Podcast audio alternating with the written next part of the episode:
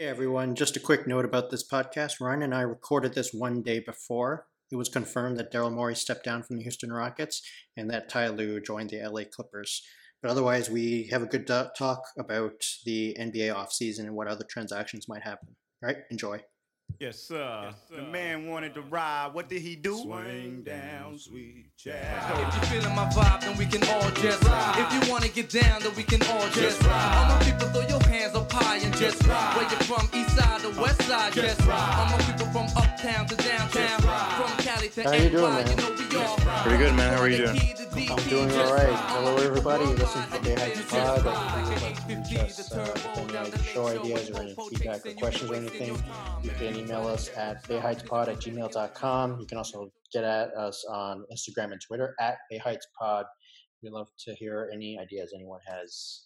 All right. So it's funny, just adjusting middle of the week. It's middle of the week, but for whatever reason, this week feels like it's like a slower week in general. Like I don't even have any meetings tomorrow for whatever reason. I cannot remember the last time in the last 4 years where that happened. Now, is it before holiday? Was it Columbus Day on Monday? So it was Columbus Day on Monday, okay. But it's interesting how holidays in the U.S. work. Not every company recognizes every holiday, and it's not required. So I don't always know what holidays are actual holidays where you have the day off. Right? Mm-hmm. And the markets were running on Monday too, but then I think there are some companies that take Columbus Day off. So like some of my podcasts didn't load that day. I guess they had the day off. But so we work officially. But, yeah. I mean, a few people are taking trips. They're driving up to like Tahoe or Oregon or whatever along the coast. I haven't made any trips like that myself. I'm told they're nice. So at some point. Hey, how was camping? Camping? Oh, I thought you were going camping. Sorry.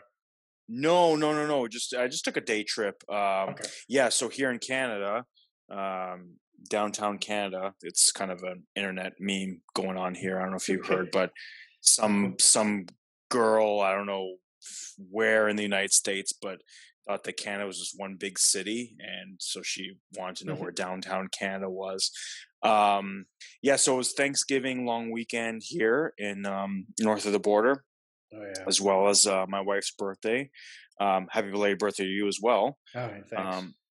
And it was just, I think our Thanksgivings are pretty much the same as you guys. People get together, carve up the turkey, except I guess we would do it on the Sunday, whereas, Americans really do everything on the Thursday.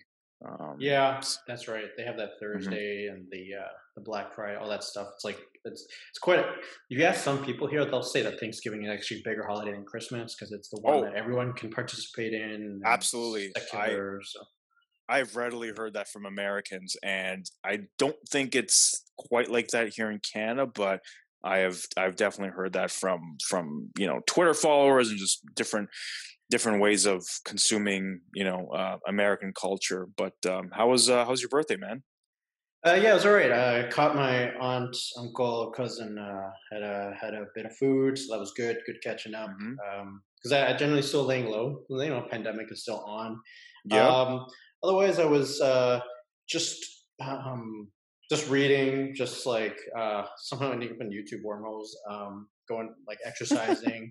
So I got to take the day off, even though Columbus Day was not a holiday, because my company grants us to take a day off near our birthday. So that's kind of a nice perk. Interesting. So it's going all right. The weather's good. So that's good. You can get outside more. It's funny. It's like, it's still like today it was like 30 degrees and it's October. Oh, wow. That's good. So man, I haven't quite thought whether this would just be a bonus episode we just throw on top of the other NBA Finals preview, or maybe we roll it out. But thought we would talk just kind of.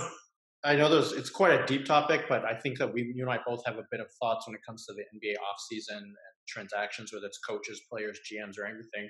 So we can kind of talk about that. Now, what I want to lead off with, because I don't think I've myself really talked about it that much in our pods, but I know you brought it up a couple of times how you say that what I hate more than anything is that when teams just decide they're just going to blow it up.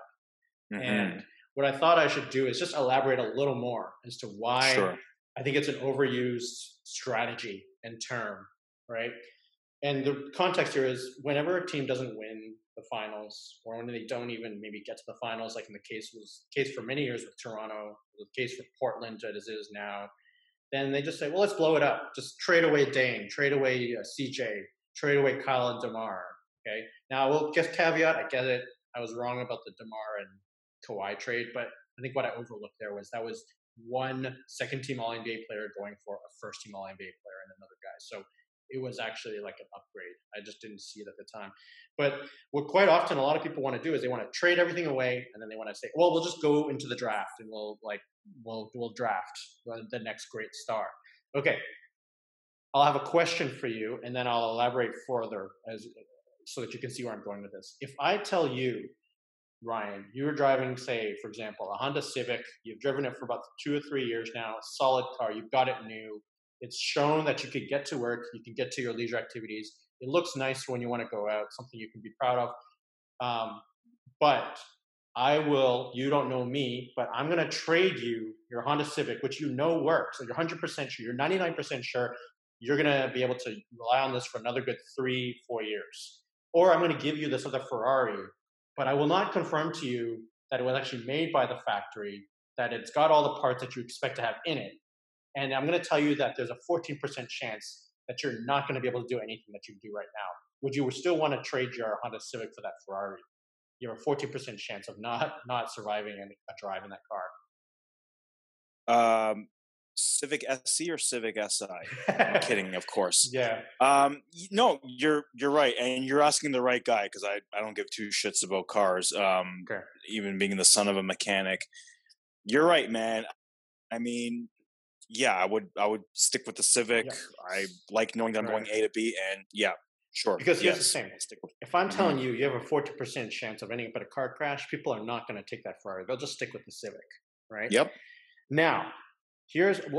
I'll go further down into that to explain where I'm going with that. But I started off the bat looking at people when they say blow it up, go to the draft.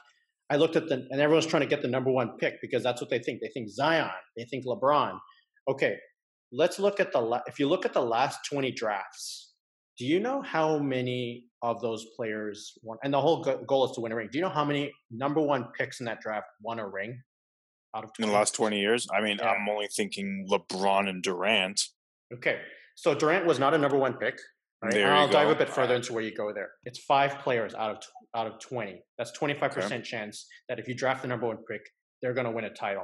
It's LeBron. So that's actually higher than what I thought, but go on. Okay. It's LeBron, Dwight Howard, Andrew Bogut, Kyrie Irving, Anthony Davis. So Dwight Howard, Kyrie Irving, and Anthony Davis only won their rings when they got to play with LeBron. And the thing is, Kyrie Irving is the only player out of those 4 who won their ring while playing on the team that drafted them. Dwight Howard won his ring this year. Anthony Davis won his ring this year in LA after playing several years in different teams, and in Davis's case, all in New Orleans, who drafted him number 1 and not really even getting past the first round. And LeBron... yes, he won it multiple times, and he won it in Cleveland, but that was after he came back as a free agent. He didn't win it as the number one pick staying on that team. Mm-hmm. And Kyrie won it when LeBron came back. Andrew Bogut was the number one pick, but he won it playing alongside Curry, Draymond, and Clay, who were drafted 7th, 11th, and 30th. So they weren't bottoming out to get those 7th, 11th, and 30th picks. Those are your 5 guys who drafted number 1 to get their ring, okay? That's in terms of who can win a ring. Now, do you know how many, I'm not going to keep using that trope. If you look at the last 20, those 20 number one picks, 11 out of 20 made an all-star game or an all-NBA game, right? That's 55% chance that you don't bust on your pick.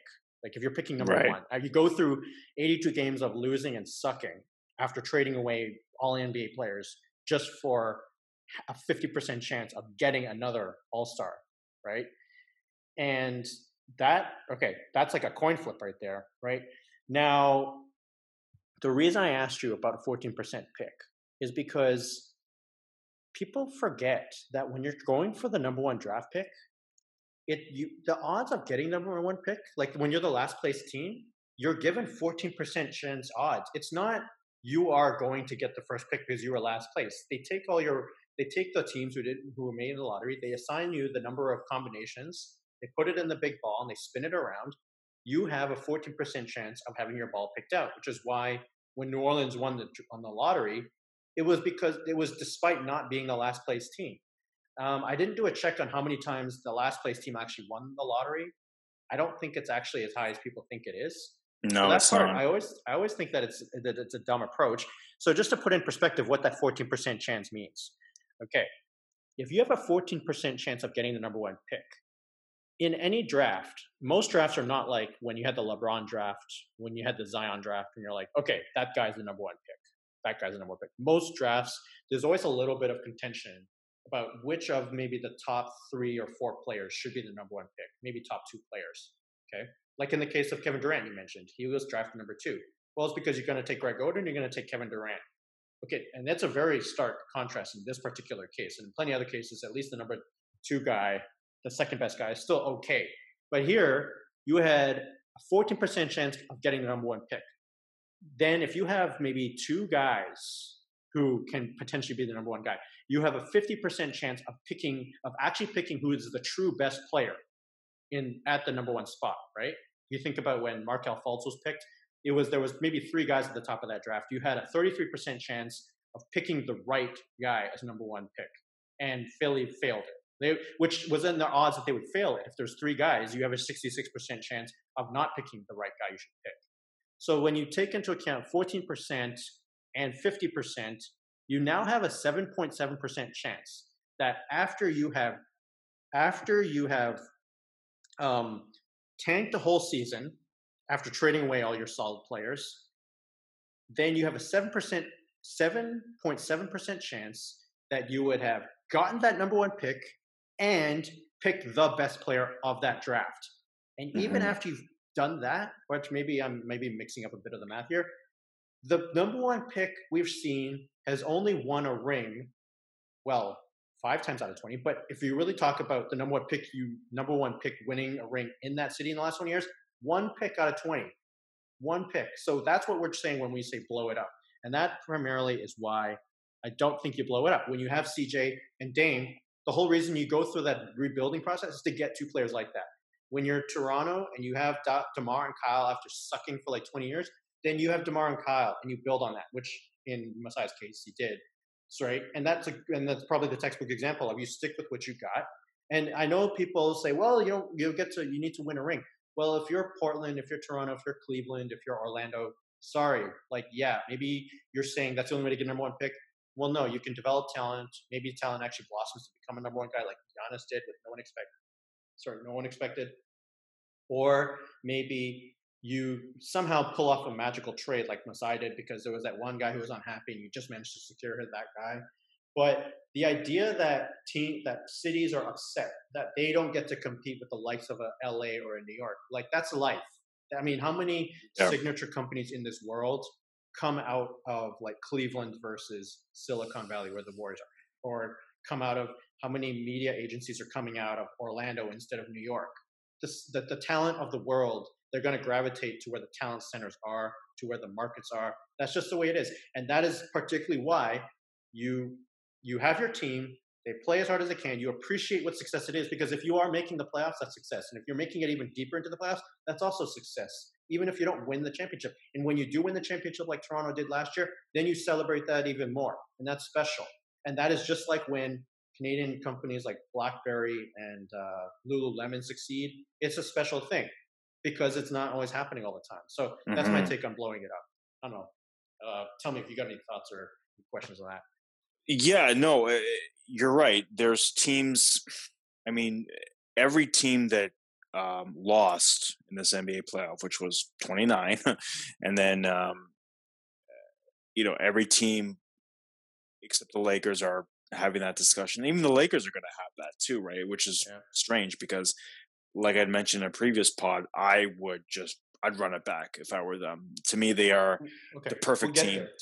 Sure. Actually, you know what? Why don't we just go into it if you want to go into it now, then talk about the Lakers. Well, I was just going to say that I think part of the reason why teams blow it up is because we give too much access I'm going to speak here in Toronto. We give too much access to season ticket holders and fans that call into Sports Talk Radio that we owe them this, you know, this, this performance review and that we're going to do better. I'll give you just a quick example of what the Toronto Blue Jays used to do. I don't think they do it now under current regime, but when Alex Anthopoulos was the GM of the Toronto Blue Jays, he would have a shareholders meeting, and then you have a season ticket holders meeting.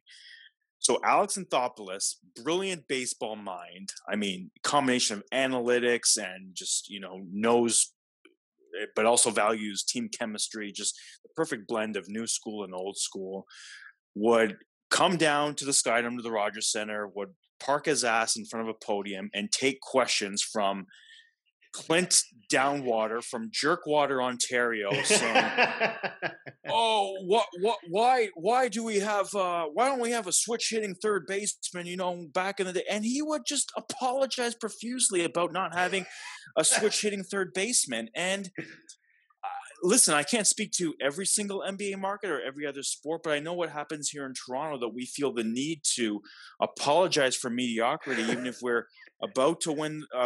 Well, baseball's a little hard to make the playoffs, but you get my point. Like, the Toronto Raptors, before they won the NBA championship, were constantly in the playoffs. I mean, that was a hell of a core team. Raptors Jurassic Park Square was always packed. Season ticket holders were on the uptick. Price of tickets were on the uptick. So, from a fiduciary point of view, I mean, this team was making bank, and yet somehow we had to blow it up or do something to that effect. Now, the good thing about Toronto Raptors, and maybe we can get into this, is thank goodness there's some managers, some general managers that just are able to kind of cancel that noise. And Masai Ujiri is one of them. Masai Ujiri could, I'll never forget, I think it was Damari Carroll who the Raptors got. And he had high hopes for Damari Carroll, did Masai Ujiri. Yeah. Very high hopes. I mean, he got his own press conference and he, you know, he trotted him out as not quite the savior for Toronto, but like, this is the guy that's going to, you know, this is the guy that's going to bring us over the top. And he didn't. And he was fine with cutting ways with him and, you know, saying, well, that didn't work out. No big deal. So Masai Ujiri is one of those guys, and it's going to vary from market to market. We'll just say like, yeah, blow it up. I don't care what the media is saying. I don't care what the experts are saying. I know what I see on the court. I know who I have to answer to. In this case, it's Board of Governors. And he's going to make the best basketball decision absent that noise. So, I don't know if it's a situation where we need more people like him, or maybe the Raptors situation is maybe a little more unique than others. Well, let's dive into the Raptors, because I was going to ask you about this situation here with where they're at, because there's a few decisions to be made. But addressing what you said right now, what some people will credit is, I know maybe you're not a fan, but plenty of people like in the media like so far have credited Raptors ownership as being pretty well run, like Larry Tanenbaum, like empowering Masai, and therefore this organization, they've really developed into like a top, I would say it's in the top five in terms of organizations and how they're running. Sure. Like you see how they're developing, they're finding and developing player talent. There are also a lot of just coaches and front office staff who are making their way through NCAA and NBA, like just being hired or being considered for other positions. Like you saw Jerry Stackhouse, I think he took the Memphis coaching position, or I think, and I forget what other guys like Phil Handy, I think, went to the Lakers after this. But do you like Masai? I mean, okay, I've always got respect for Masai at this point. I think I was calling for him to be fired after he traded DeMar. My stance at that time was, why? Like, look. I know we didn't win, but maybe this is all we're going to achieve, and that should be this. That's where I was wrong. Like, okay, you are actually getting an All-NBA first team player in Kawhi, and I was just overlooking that. But anyway, so at this point, I think whatever Masai does, I'll always just give him the benefit of the doubt, no matter what. He extended Nick Nurse and Bobby Webster, so those guys are locked up for another several years. Two questions, because as we're talking about this stuff, Masai has not re-signed yet. No. Any concern about that? Or do you think this is just sort of standard course of action? No, I'm very concerned. What you thought about the other stuff, Bobby Webster, Nick Nurse. But yeah, tell me. Bobby, listen, I make fun of Bobby Webster as a, glorified errand runner, and no one's going to change my mind on that. But that's fine. Like, hey man, give him the contract. Nick Nurse deserves what he's got coming to him too. I thought you were not a fan of Nick Nurse. No, I'm not. I'm okay. What? Let me finally clarify this for once for all. Okay, yeah. I'm not a fan of the anointing of this prophet Nick Nurse, which just everyone and like I can't stand that shit, man. It's just like, okay, listen, he was probably the right guy at the right time. I'll admit I did not like the Dwayne Casey firing, but I'm not in the locker room. If there was a mutiny in the locker room and the players were secretly going to Masai and be like, I don't know, man, I don't know if Dwayne Casey's our guy, then they absolutely made the right decision. Like, then, just because I have a particular, just because Dwayne Casey satisfied my taint more than Nick Nurse will ever. That's just a me thing. Okay.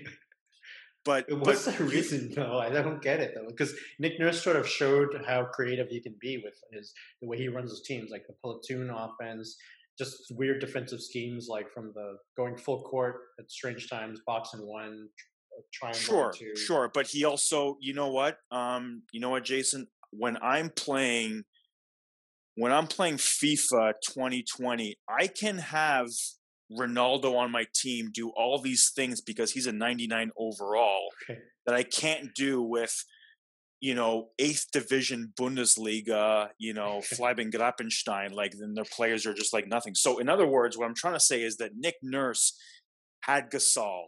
He had, he had Leonard. He had a now even more mature Kyle Lowry, who had in my opinion had been through all these playoff woes and was ready to take the next step. So I think he had a lot of things going for him, and that probably complemented his creativity. He had the canvas to perform his creativity. He cannot do that, playing for he couldn't do that for I don't know. He couldn't do that with the San Antonio Spurs, I don't think. This year's version anyway. So that's fine. I will say this about Masai Ujiri and the Raptors. I do think it's concerning. Okay. I do think it's bad ownership that we haven't written this guy a blank check. He should be the highest paid executive in the NBA today, bar none. Yeah. So the fact that he isn't, that makes, you talk about Toronto being a destination market. That's why it's not. Because it's one thing not to play. It's one thing not to have all these American-born players making max contracts on your team. I get that. But we could do something about our executives. We can have the highest paid coach if we want to. We can have the highest paid GM if we want to. We can have the highest paid president in all of basketball if we wanted to. And the fact that he's not just shows you that we're Bush League at the end of the day. Well, what I've understood is that the Raptor organization, to their front office and stuff, they actually do pay. That's what I was understood, that they're not. It's not a cheap organization when it comes to paying their talent. When it comes to Masai not resigning, I get the, even though it sounds like it's a news story, they say, well, he hasn't resigned yet, but part of me wonders too, is there a procedural element that's not being uncovered as to how this works? Like, is there just a procedural reason why they just haven't actually resigned it yet? Like, we're going to close off these other items on our checklist for the year, and then we'll get to the contract, which comes after that. I heard a number. Again, I listened to a bit of local radio here. I heard there was a number given. Okay. Number was not good. So the fact that a number's been floated tells me that he's been offered a bit of a lowball contract, to which I say, like, why are we even doing that? If true, of course. Okay. I don't know if they have favored nations when it comes to these deals, but what does that mean, by the way? I've heard this before. Kevin Nash said something like this. Tell me, favored nations. What does that mean? Favored nations is like something like, so if me, you, and a couple of buddies we went to high school with all work for an organization, and I'm the last guy to join, I'm going to ask for a favored nations clause, meaning that I am always the highest paid, or I'm notified if someone else is making the same as me. That might be a rough. If someone comes after you mean? type of thing. Yeah. Or the next negotiation. Like I almost have, it's like I have a player option on my own contract. Like, okay. I get a push notification if anyone's making, wow. My salary. Right. So anyways, okay. I think Masai Ujiri's earned that. Sure. And, okay. And why not? Why? And to which I say, why not make him the highest paid executive? Okay. Why not have Bleacher Report just put a report say Masai Ujiri, highest paid president in NBA? I think that would do so much for our cachet because 100%. Mm-hmm. Yeah, there's no one. I don't think there's anyone. I think Bob Myers is the only exception. Maybe because he won several rings, but I think at this point. Masai Ujiri's cachet is I think as in terms of that position, he's at number one. I don't think there's anyone else in the league who has this position. He may not win that award that they keep giving every year with Pat or whoever, but you think about all the things that he's doing. The fact that he won the ring, he orchestrated all those trades, all that development, somehow pulled that title off when no one expected that. Team keeps coming back at number 2 seed, and beyond just the basketball stuff, he's the ambassador for the game with the Giants of Africa thing, and he's working with Obama and then all the other stuff that the NBA got involved with, social justice stuff. Like he's at the forefront of a lot of this stuff. So he's running your organization both on and off the court. He's Toronto's profile has elevated under his leadership. Then you just pay the guy. Absolutely. I wasn't aware of that detail. Hasn't really, if that's out there, just maybe it's interesting. I hear a lot of bits of Raptor related information from you that, because I'm just not searching for local stuff, like Toronto local stuff. And if it's not showing up on national media, like I'm not catching it. I guess not everything does. So it's kind of interesting, these little tidbits.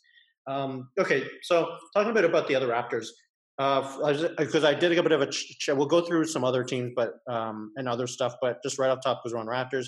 Serge, Gasol, Fred Van Vleet, Rondae Hollis-Jefferson, Chris Boucher is going to be restricted. Those guys are the free agents this year.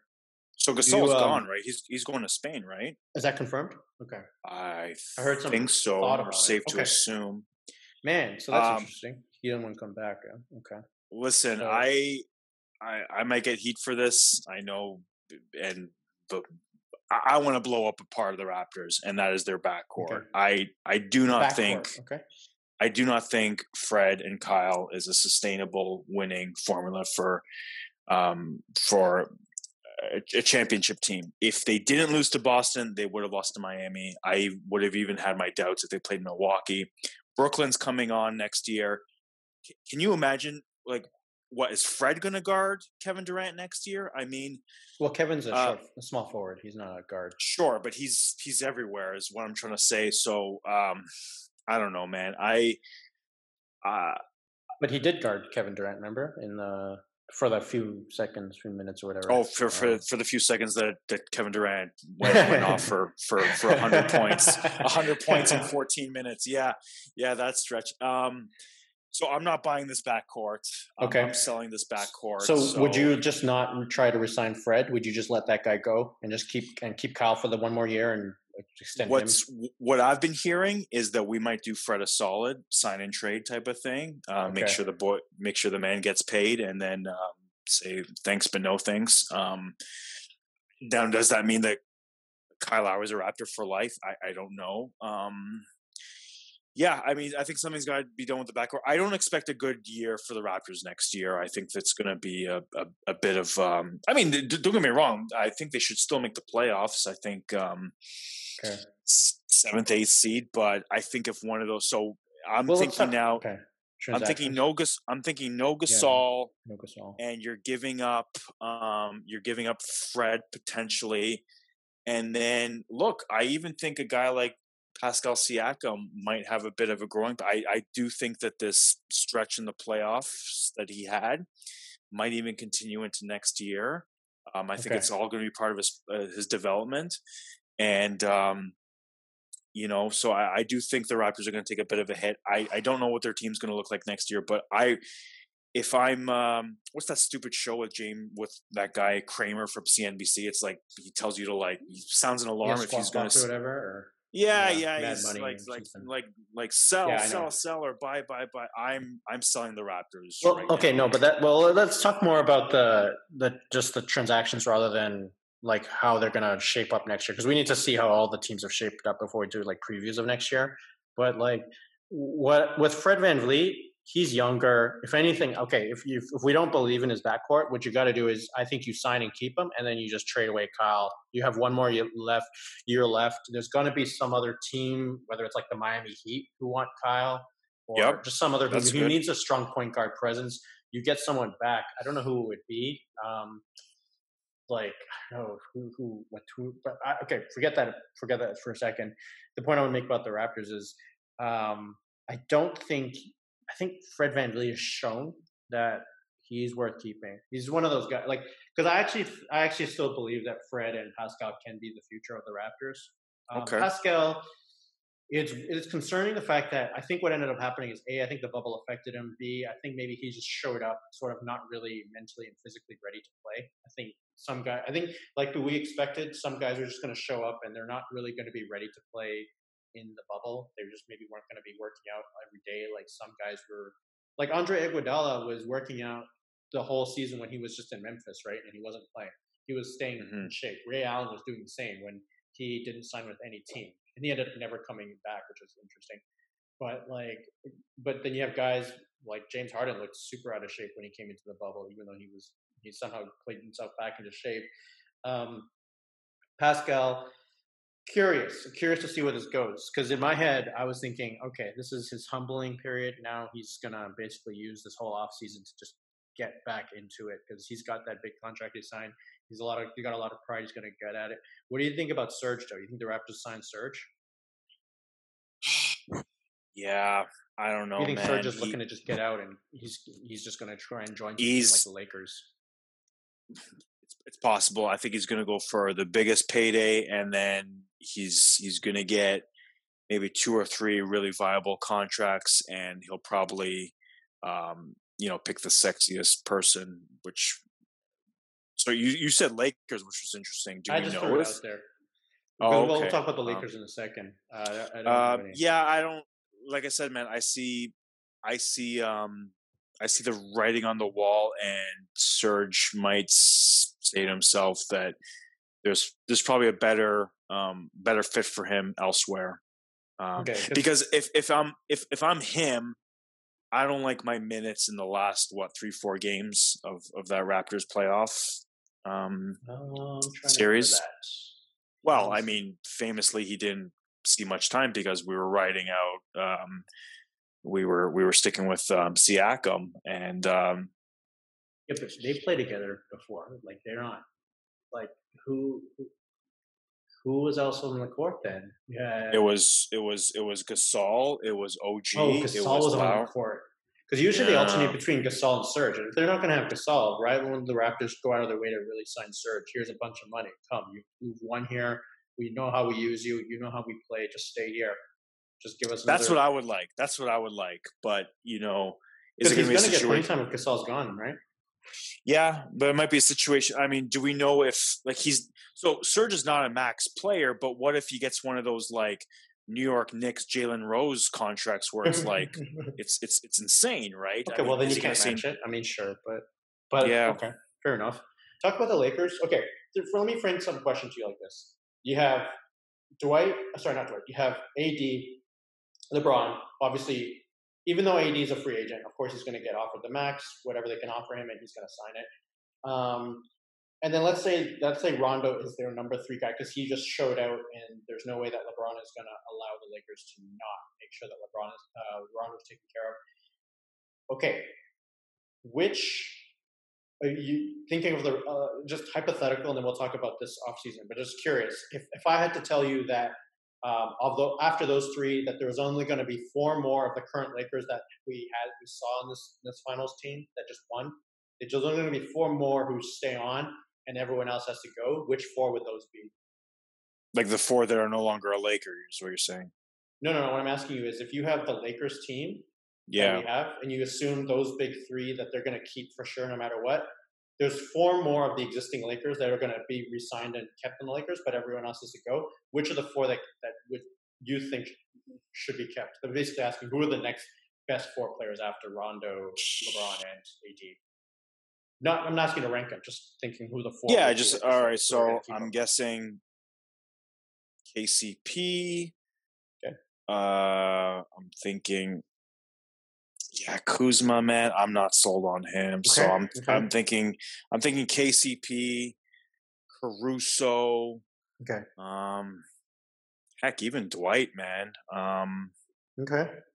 Yeah, I guess just Kuzma I'm okay with. Like, he's the expendable in that situation. So you pretty much you can pick any four.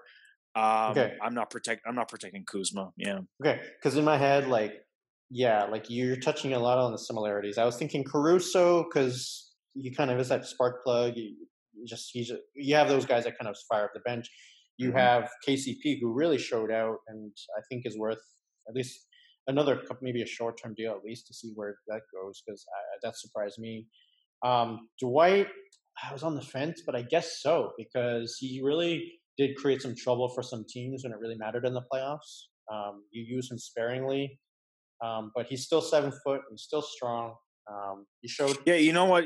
He's like a throwback to your hockey goon that you just throw out there and just let's see what happens. You know, he creates a lot of havoc, and sometimes it's good.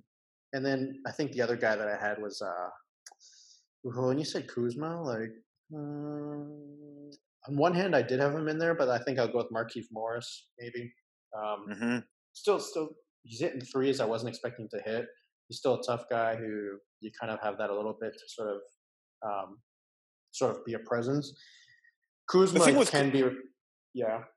Kuzma, there's 80 guys in the NBA. They're exactly the point I was going to make. Maybe I'm exaggerating, but I mean that guy, a Kuzma comes in the NBA draft 10 times at least in two rounds. So I was just going to say that. Yeah. Yeah. The thing is, and I only was just curious who we would say is the four, but quite frankly, beyond Rondo, AD, and LeBron, I think for the most part you can replace the different skills and contributions from any of the other guys in the squad. You could figure out how you replace it, I think. Yeah. I don't think any of those guys are truly irreplaceable. Avery Bradley clearly showed that he is replaceable since he didn't actually make it in the bubble, understandably mm-hmm. so. Kuzma obviously did contribute, but you probably could replace him.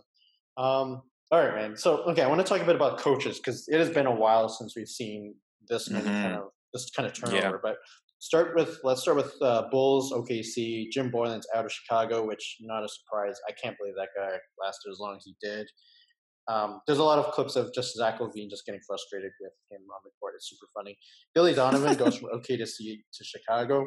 Do you have any opinion on that? Like, do you think this is going to be a good thing for both? No, you once said that. I forget what you said about Billy Donovan, but. I'm with you, man. Just to refresh your memory, here's what I said about him. I never really believed in him. I can't find good for him. He won his national championships at Florida because he had on his team Al Horford, Joakim Noah, and Corey Brewer. Sorry, he got three future two of them all-stars, they're future NBA players. So good for you, just stellar defense. So you win two titles, and after that, I don't know what you really did. Goes to OKC. He didn't really do anything with Durant and Westbrook and Serge and Perk and that's a lot of players. Paul George, Carmelo Anthony. He didn't really do anything. He wasn't the coach that took him to the finals? To the Western Conference Finals? No, NBA Finals.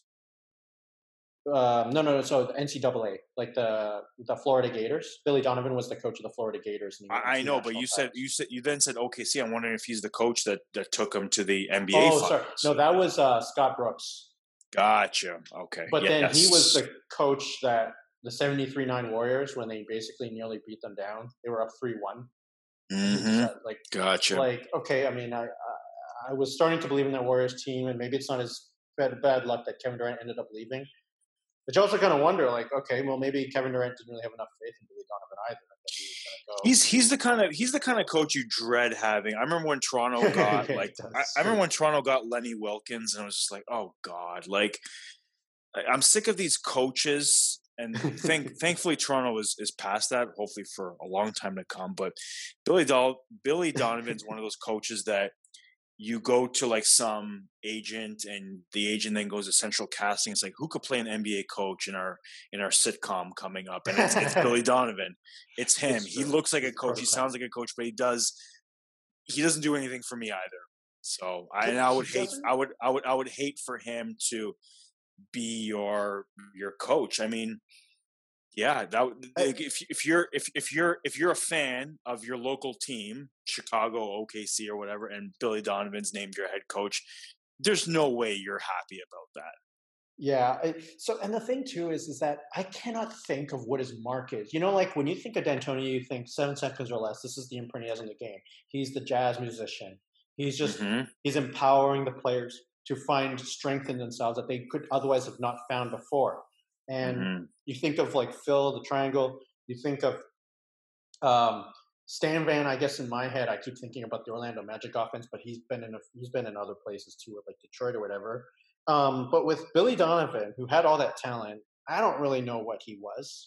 And people want to say, well, he had these players who were really dominating personalities. I don't know about that though. Like there's this year with Chris Paul, and I know there's some credit for Billy because of the performance of the team. I'm crediting Chris Paul. Like I'm giving all that credit to Chris Paul. I'm also giving Chris a bit of the blame for not being able to secure that any one of those baskets in Game 7. I really think he could have. And I'm giving a whole lot of blame to Billy Donovan for resetting up. You've heard me talk about this, setting up those weird inbound plays and really like after out of timeout play, like inbounds, like it just absolute chaos. Look, so then he goes to a Chicago roster that has Zach LaVine, Bobby Portis is with New York, but Zach LaVine is leaving Chicago, and I'm not convinced that it's going to amount to anything for Chicago or Billy Donovan. So I think that's all there's to say about that. Then one of the most surprising turns, and almost wonder how Doc can be mentally ready to take on this on. But Doc is fired by the Clippers. He's going to the Philadelphia 76ers. He's going to Brett Brown. He's going to take over Brett Brown's role. Brett Brown's out of a job now. And it should have been. I think the Brett Brown showed that he just probably reached his max as to what he's going to get out of the team. But I can't help but think that Doc is just jumping to something when he's probably not in the mental space to do it. Like you can't. In my head, I guess I'm now projecting. This is maybe not fair to Doc because maybe he is ready to do it. But my first thought is, you just lost 3-1, the third time in your career. You're just being exorciated. It is humiliating. And then you get fired. And then now you're just jumping into another team. It's a bit like when a guy and a girl, like they break up and then there's the rebound relationship. That's really not a good situation where one of those two ends up in another relationship too quickly because they're still hung up. That's what I picture with Doc. Saw you. Yeah, tell me. That sounds like Prime Ryan right there, what you just described. But listen, I think I think that goes. Look, Doc he's a coach now. Do you know what I mean? And that's what coaches do. They're supposed to like. His agent probably said, "No, man, you have to jump into this." His family clearly supports him. You're right. I think that there's some people that. If they really took a sober assessment, they should probably, for their own mental health and for longevity and all that, absolutely he should take a year off. But also, who's this? Like again, we've talked about these coaches who just get these boutique jobs no matter what. Okay. What peril they leave the team in. D'Antoni being one of them. Doc Rivers.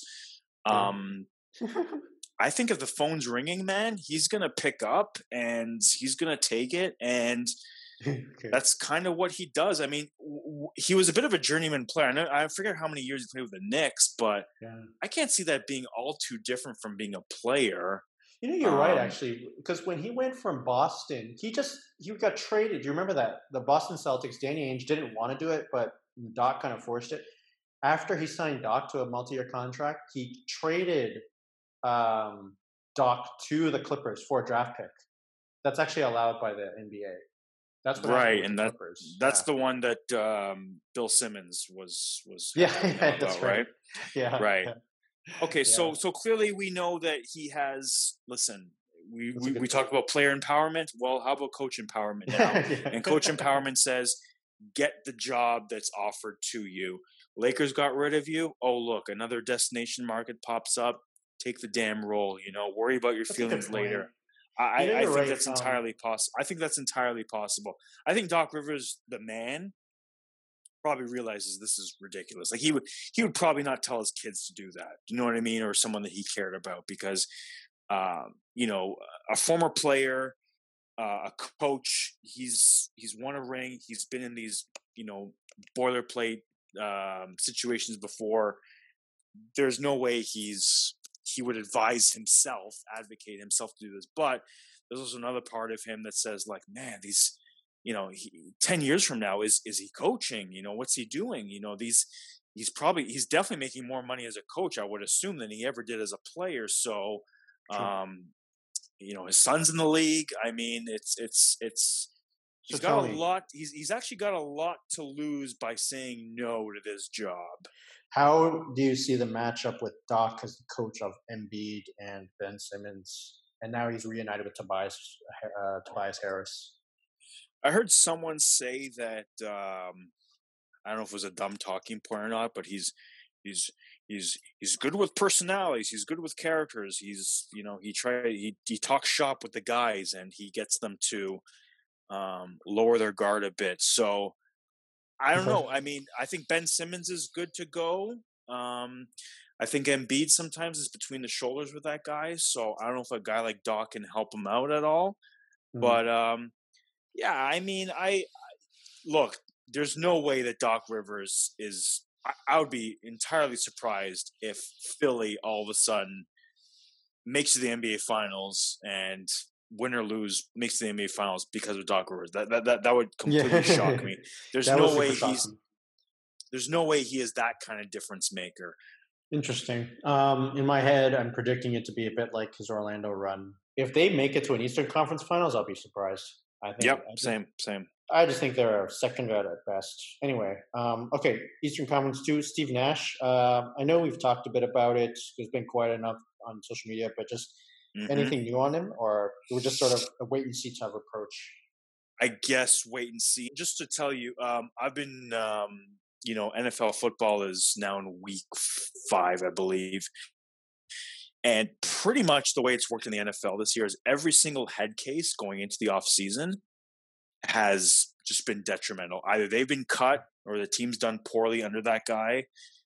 It's been really bad for like these NFL head cases. So I'm of the opinion right now, only because I've been consuming a lot of NFL football, that that it's not looking good right now for that cohesion with that group. Well, the thing about it is what I'd be curious to see. I know Nash's relationship with Durant probably played the biggest role in him coming to that team. Absolutely. I think what'll be really interesting is the relationship between Kyrie and Steve and how that develops, because you got one Hall of Fame point guard with. We'll see how this goes. Whether Kyrie is eligible, like if he's on track for Hall of Fame, I'm not sure. I think he is. Yeah, maybe so. Right. So just these two point guard minds as they blend together. Both are quite thoughtful in their own ways. Kyrie a bit misunderstood. Nash, I'll just be curious to see how this guy manages the egos and the personalities, because. The only person I ever saw Nash ever blow up at anyone when I looked at the YouTube clips was him and Dwight Howard. So Houston's without a coach. There's two ways to look at this. Mike D'Antoni, I love the way that this guy just checks out, because he does it with such a defiance. Like he's like, I'm not going to let you fire me. I'm not going to be taken down with the ship. I'm not going to let you scapegoat me. Because Phoenix, he didn't like what the hell Steve Kerr was running things. If you remember You had Mike D'Antoni. He's like, I want permission to go talk to the Knicks, and that's how he ended up with the Knicks. He's like, all right, I'm out. Even though you have Steve Nash and that stellar Suns team, like they were a really good team. Mm-hmm. And then New York, like that was a train wreck where it wasn't going good, and all of a sudden you have 2 hot weeks of insanity. They think they got something with Jeremy Lin. Then he doesn't like what he's being forced to do with Carmelo, so he's like, all right, I'm out, I quit. And then he's just like, what? In the middle of the season. Then you got Mike Woodson step in. So then D'Antoni ends up with the Lakers, and then he quit there too. He was not happy, so he left. He basically is the type of guy who's not confrontational. I kind of appreciate, I almost kind of admire that about him. He's just like, you know what? I'm getting paid. Yeah. I'm going to get another job somewhere else. So Houston, he wanted his contract renewal last year, but, you know, Tillman Fertitta decided he was not going to renew, even though it's generally standard practice for coaches that if you want to keep them, you sign them beyond just the final year for whatever, you know, it's just the standard practice in the NBA. Well, they said, no, why would I do that? Because he's a new owner. He doesn't really buy into whatever the convention is. Fine, fair enough. So as a result, when this Houston thing flames out as it did, then I don't know if you caught that, the way that played out. He told his agent that you release while I'm on the airplane that I'm not going back to Houston. Yeah. So amazing. So he's almost God, I feel like D'Antoni sometimes. Well, I was going to say D'Antoni strikes me more as like this like highfalutin art critic, and he shouldn't be like he shouldn't be like this. He's a jazz musician. The first time I heard you say it, I didn't like it, and then you said it maybe two or three times after that, and it's like, shit, that's exactly what he is. You know, these guys are playing with like their little recorders and clarinets, and he's orchestrating jazz. I almost feel like he has a higher opinion of himself than anything. It's like, you know, wins and losses. It's yeah, he strikes me as this elitist in a way. And the way he goes out is so wrestling, right? It's like, no, I'm not going to do that. Yeah. I'm not doing the job. Yeah. Where, if you're D'Antoni, is there a position that, if it's up to him, should he take? And that's look, D'Antoni is a lock for 50 to 55 wins like every year. So if we're going back to what Jason said at the beginning of all this, it's like, listen, playoffs are success. You know, going so the Rockets went second round this year. Is that a successful season? If so, that's what you're going to get with Mike D'Antoni. You're going to get a certain level of success pretty much year after year. Is he a guy that you want coaching an upstart rebuilding project? Absolutely not. But if you are, if you got a couple of studs and you need to play some jazz and you need to get over that hump, and if you want to finish fourth in your conference every single year, you know, he's your Wolf Blast wine. You'll never be disappointed. I don't know why I brought that up. I hear it's a decent brand. So just ode to D'Antoni, because his stock took a real hit when he left the Lakers, if you remember. It wasn't that good, right? Because people thought that team was championship bound, and he'd already had flamed out with the Knicks and didn't win with the Suns. And when people saw him go to Houston, I think even I was like, what? Like, you got the ball stopper, James Harden, and the guy who believes in ball movement. So to see that work out as it did, it was success. People want to say it's not a success. It was a success. If people can remember what the Rockets were before D'Antoni got there, before James Harden blossomed, like they uncovered something in the game. They figured out they almost beat the Warriors twice. Mm-hmm, you know, it's worth something. It is worth something. So do you think D'Antoni, let's say, because the Pelicans job had been mentioned, what do you think about that for him? Does that make sense? You got Lonzo Ball. No, I think that's too much of a bottom feeder right now. Okay. Okay. Question for you. Nate McMillan left the Pacers. Pacers have Victor Oladipo as guard. What do you think about D'Antoni with running a offense with Victor Oladipo as a guard? Yeah.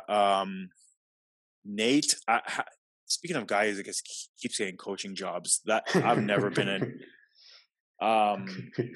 Yeah, Nate, I don't know why he gets coaching. Like, he's never, ever done it for me. Okay.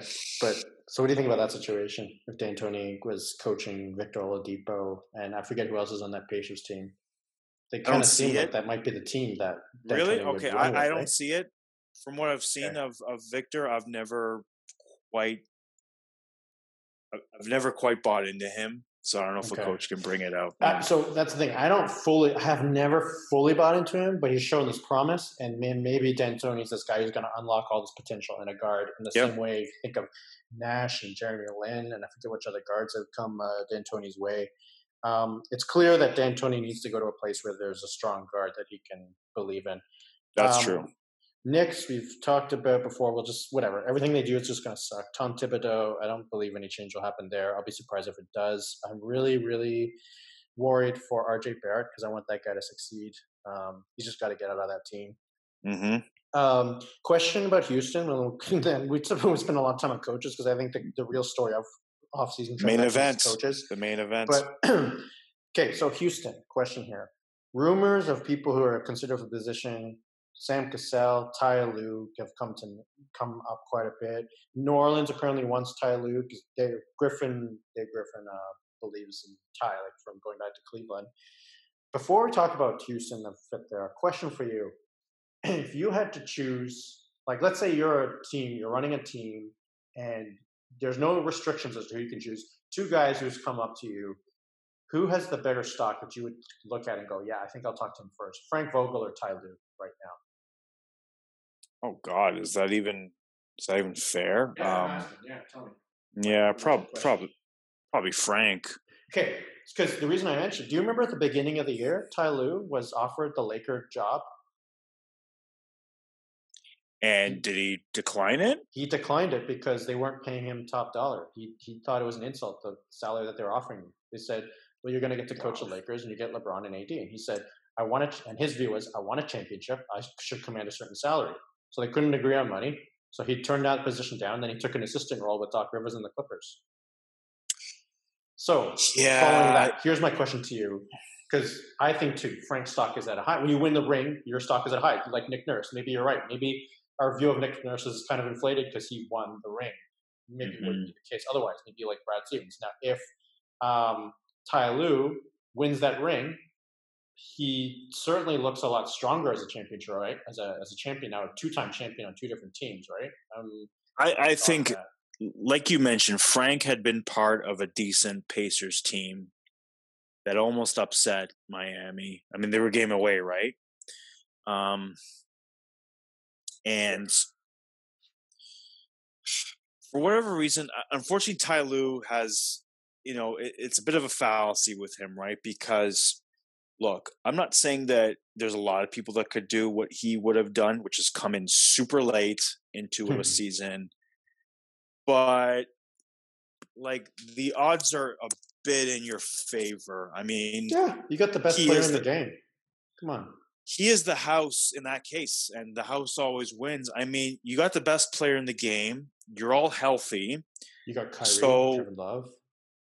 Like, just don't fuck up is all you have to do. Now, that might be harder to do than some, but no, in terms of his coaching chops, I haven't seen it, man. I mean, look, when the Steve Nash thing came out, it was interesting, right? Because it was like, oh, Ty Lue, Mark Jackson, Steve Nash, who are you gonna pick? I'm like, Steve Nash, just give me the better NBA player in that situation.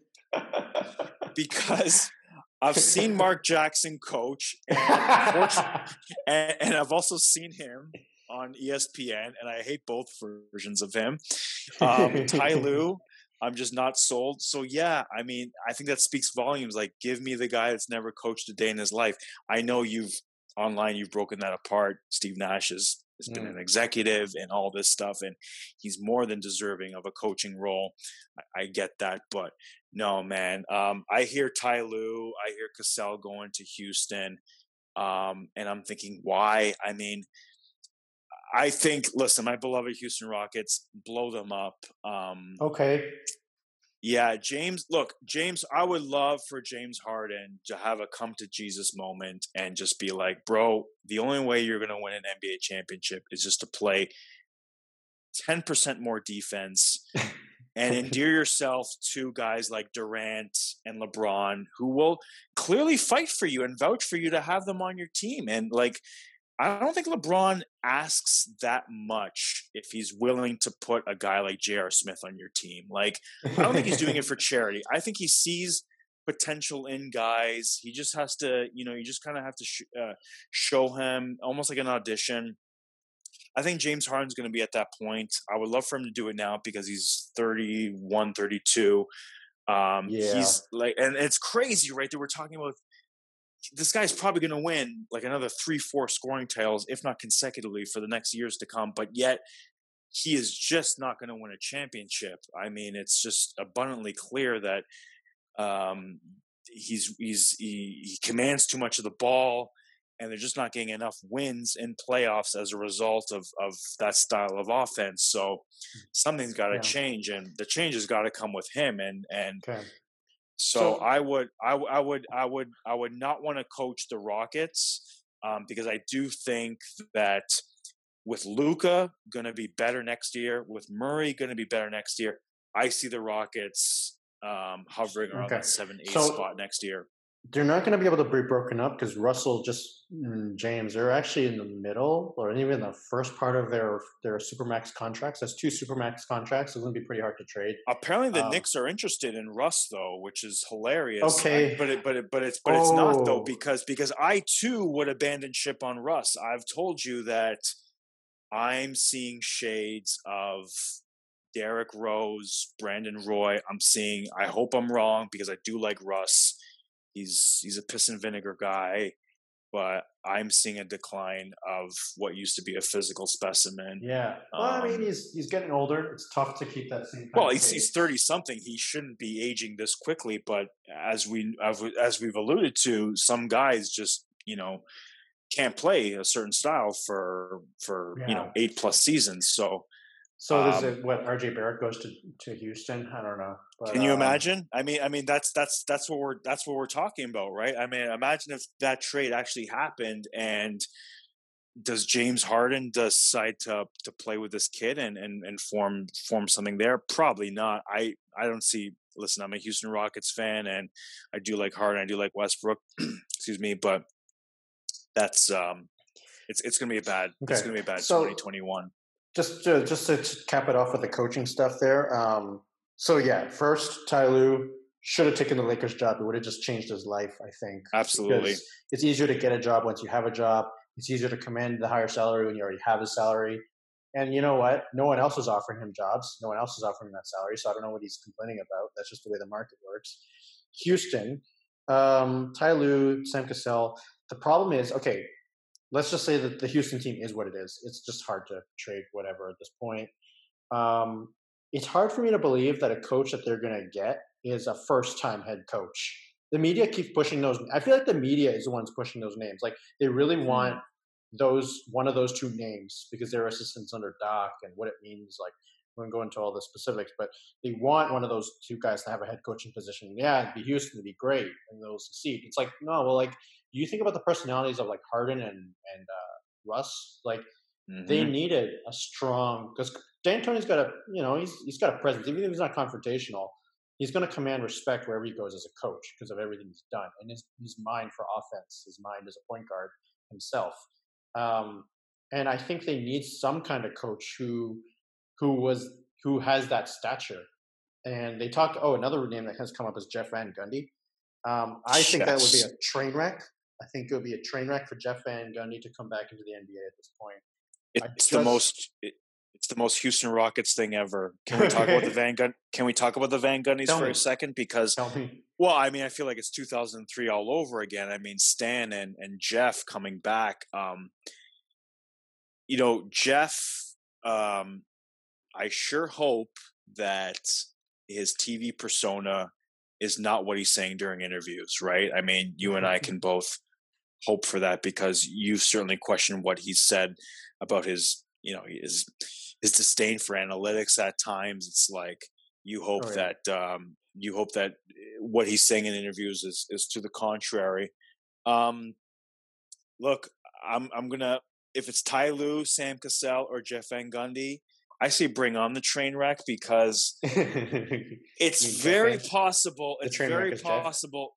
Well, it's very possible that you sling all that mud and some of it might stick. I don't know what's more plausible that I think it would have a higher degree of working out than definitely Sam Cassell because it's like you said, like if you're James Harden, Russell Westbrook, do you think you're going to respect Ty Lue and Sam Cassell? Maybe Sam Cassell because he won 2 rings. I don't know. Now, Jeff Van Gundy's going to come back. Nobody knows who he is. Here's what I'm picturing. The modern coach today has to sort of be a bit of a facilitator, right? Jeff Fan, I just picture him being a guy with a whistle in his mouth, say, guys, sprint. And he's going to think it's like the Miami Heat. And Jeff and James Harden's going to be like, what the fuck's going on? We don't do this in practice. And then they're going to clash. And then he's going to say, give me 10 push-ups now. And then the players are going to look at him like, what? And he's going to yell at everyone for not watching the videotape. And he's just not going to get it. He's just going to be, it's going to be okay. Yeah, okay. I get that. But I think if you can coach Latrell Sprewell, you can coach any of 2020 NBA characters. Miami Heat, they have quite a few players who are going to be free agents. Derek Jones Jr., Solomon Hill, Jay Crowder, Kelly Olynyk has a player option. I don't know enough about whether or not he would exercise it. Goran Dragic, Myers Leonard, they're all free agents this year. Do you feel confident that the Heat – well, A, would you want to just secure all these players if you're the Heat or the ones I've just listed? Particularly Kelly O, if he exercises player option, or if he doesn't, okay, if he exercises the player option, he'll stay on. If he doesn't exercise it, he becomes a free agent. What's your take? I'm not sold on Miami repeating kind of their success, so I'm okay with whatever moves, you know, the office has to make. I don't think there's anything scientific to their success this year. All the players are replaceable. It's kind of how you're saying it, potentially. Yeah, except for the why not few. Yeah, fair enough. I kind of see what you're saying. They're a bit like where the Brooklyn Nets were like a year ago before Kevin Durant and Kyrie Irving came, except that this team managed to get to the finals. Exactly. Okay, Nuggets, free agents, Mason Plumlee, Paul Millsap, Jeremy Grant. Torrey Craig is a restricted free agent. It's interesting there. Jeremy Grant's going to command, I think, because he's going to – I'm sure he's impressed some people after the way he played against LeBron and the way Paul Millsap fired up the Nuggets to go and come back in that Clipper series. I think Mason Plumlee's basically – he's out. When every time I see him, I'll always think of that weird play where he just let Anthony Davis shoot a three-point shot. Right. Yeah. Well, I guess I was going to say broken play. It looked like a design play, but you're right. In my head, they need Paul Millsap and they need Jeremy Grant. I'm with you on Millsap. Yeah. Okay. Because with Jeremy Grant, it's more like this: is he the most optimal player that they could sign? In the sense of who is on the market, no, I'm probably not. But in the sense of who the Nuggets can secure and sign, I think so. I think it's one of those situations where, like when the Raptors, their best option was always to just re-sign Kyle and DeMar. Like you weren't going to get anyone else. I think that's where the Denver Nuggets are. I think continuity's kind of really been a key factor in their success over the years and to come. So if I were Tim Connolly, I would really want to just make sure you secure Paul Millsap and Jeremy Grant. Right. Torrey Craig, I don't know. He's a restricted free agent. Just see what he can get. Okay, Clippers. We'll skip over that because I don't think I have enough interest in. I mean, there's a bunch of guys: Patrick Patterson, Montrez, Marcus Morris, Reggie Jackson, JaMychal Green has a player option. But they're such a train wreck. But they haven't named a coach yet, have they? Not yet. So Sam Cassell and Ty Lue are both assistants there and being interviewed there. So. Hilarious. I hope Ty Lue is their coach and they just, you know, they get 32 wins. I hope Leonard, you know, has an ankle injury that's apparently no medical professional has looked at, but he's self-diagnosed and it's, you know, just load management. He's off for 40 games. And, you know, he ends up leaving Clippers like he did San Antonio. That's a great point to wrap it up. So, everybody, if you got any thoughts on the offseason, BayHeightsPod@gmail.com, add us on Twitter @BayHeightsPod. Been in this game a long time. Thanks. Stick to your vision, keep the composition. Seen a lot of shame in the game. Seen a lot of pain with the fame. Seen a lot of highs and lows, but that's just the way life goes.